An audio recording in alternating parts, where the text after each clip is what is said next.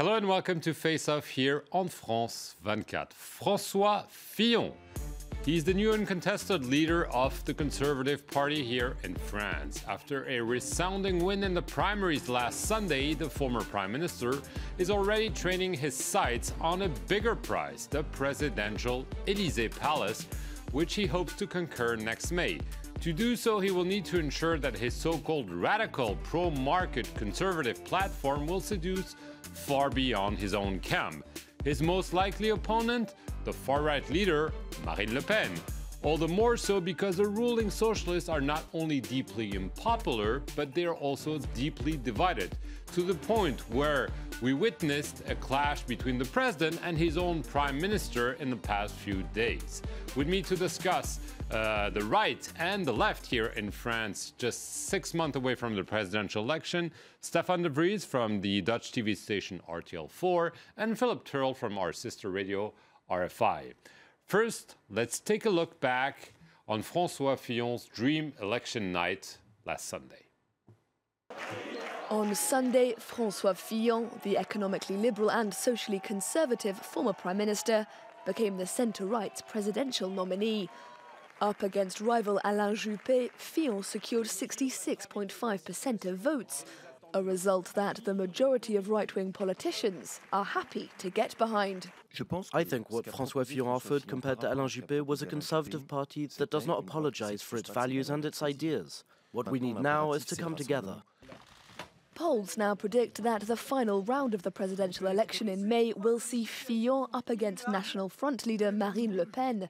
The far-right party has reason to be worried that Fillon's Catholic values and anti-immigrant rhetoric will attract traditional National Front voters. Le Pen's party is now fighting to discredit Fillon's economic plans, notably his desire to shrink the French state. His plan is very harsh. It cannot bring together a majority of French people. The success of a man known as the French Thatcher has also galvanized many socialists into calling for party unity. On Monday, government spokesman Stéphane Le Foll insisted that President François Hollande and Prime Minister Manuel Valls would not be competing against each other in January's left wing primary. I want for us to come together.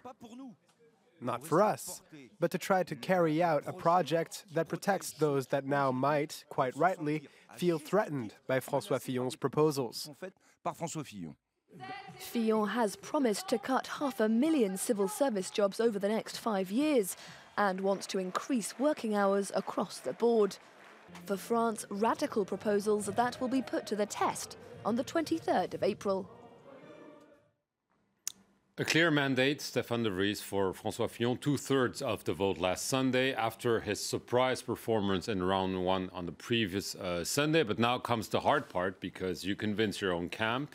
You win against two heavyweights like Nicolas Sarkozy and Alain Juppé, but now you have to convince the French. Yes, absolutely. But they, he has one uh, big advantage is that he he uh, succeeded in uniting Les Républicains, at least for now. So it means that they, this party is now uh, well stands behind their man. And there was a strong turnout as there well. There was a strong turnout. It was a was a success. It was also a financial success because the people actually had to pay to to to vote. That's the the idea they have of democracy. Uh, you first pay and then you're allowed to vote. Uh, so they made a huge profit, around eight million euros, uh, the last two Sundays, and this eight million euros will go into the pockets of François Fillon Fillon for his campaign.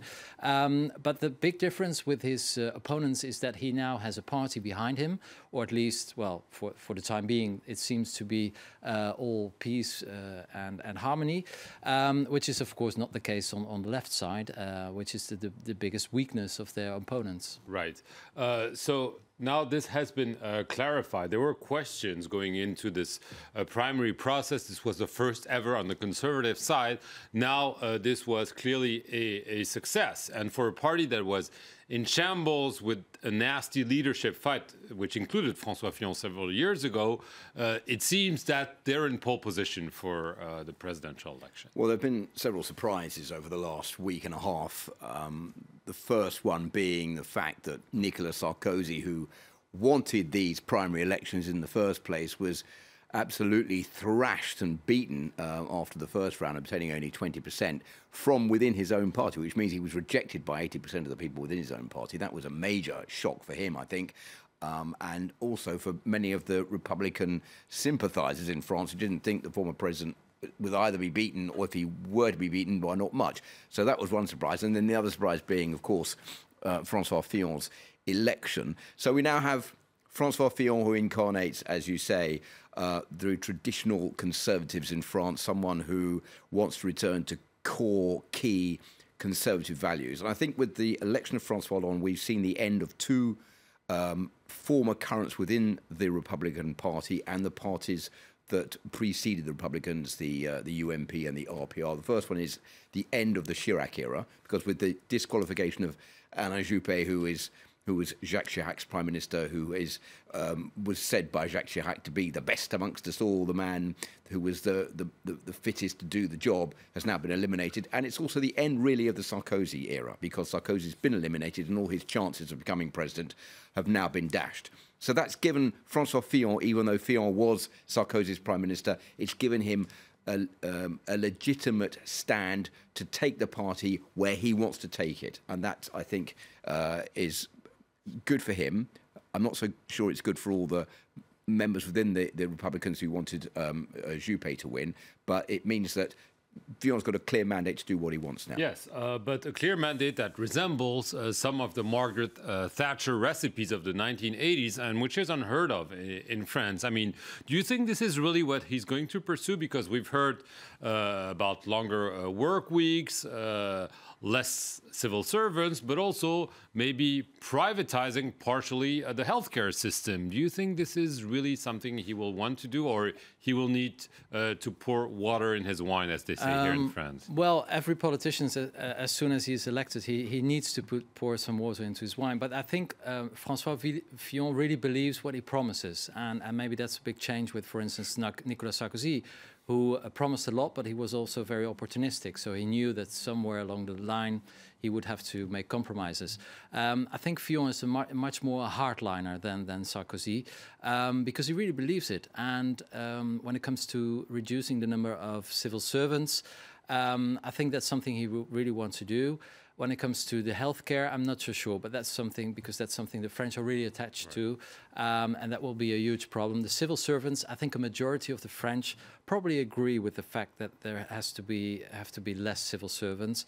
Um, so it will be very controversial. There will be a lot of social conflicts, um, but the healthcare it's like the NHS in the UK. You you don't touch. You don't touch this. Uh, very very very quickly, Philip, because we don't have much time. I want to get to the second issue on on the menu, uh, which uh, basically an incredible drama during uh, 48 hours.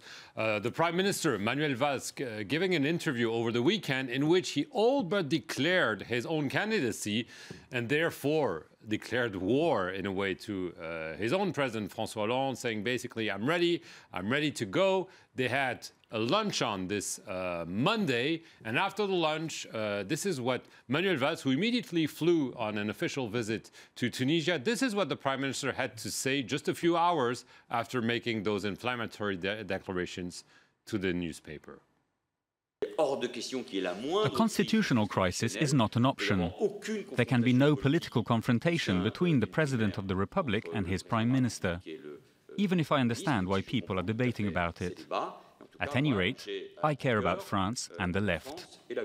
Philip. Okay, two things. First one is Manuel Valls is itching really itching to be a candidate in next year's presidential elections because he, he knows that Francois Hollande really doesn't have a chance of being re-elected. Problem is, we don't know whether Francois Hollande is going to run or not. Francois Hollande is remaining a bit coy about this, saying I might, I might not. I think Francois Hollande is itching to run as well, but he doesn't want to be beaten like Sarkozy was in, in the, the left-wing primaries in January. So it still remains open.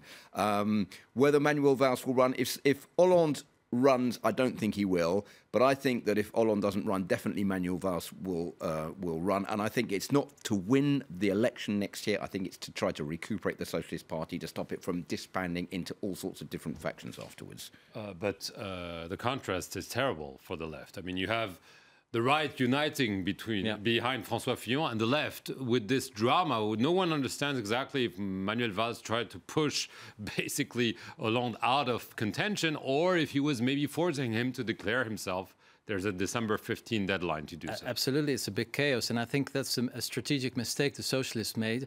Uh, they pushed the primaries to the end of January, far too late. They should have done it now, actually, because now the right right-wing party can, you know, they, they, they just did something great with the primaries. It all worked out well. They have one candidate. They seem to be united and, and that's the complete opposite of the Socialist Party. So they're losing a lot of time, very valuable time, and I think they're also losing a lot of, uh, well, the voters that, that still remained. Yes. Do you, do you, think very quickly, Philippe, that maybe Manuel Valls got the answer he wanted from François Hollande? This is why he backtracked. Maybe uh, François Hollande told him, I'm going to run, so stay put. I think he got a telling off from François Hollande, to be quite honest. I think François Hollande put him in his place and said, I'm the one who's still pulling the strings. I'm the president of France. I'm the one who uh, is in charge of the timetable. You are the prime minister, and you cannot run against me because it's going to look ridiculous.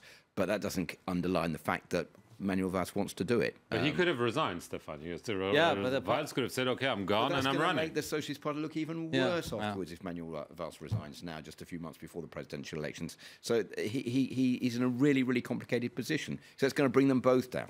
Yeah. Uh, yeah, I, I, agree. It's a very bad situation with both of them. Manuel Valls only got 6% in the primaries in 2011. He's not very popular. He thinks he is, but he isn't. And yeah, both losers this week. Okay, we'll have to wait a little more to have the end of the François Hollande suspense. We'll see you next week here on Face Off.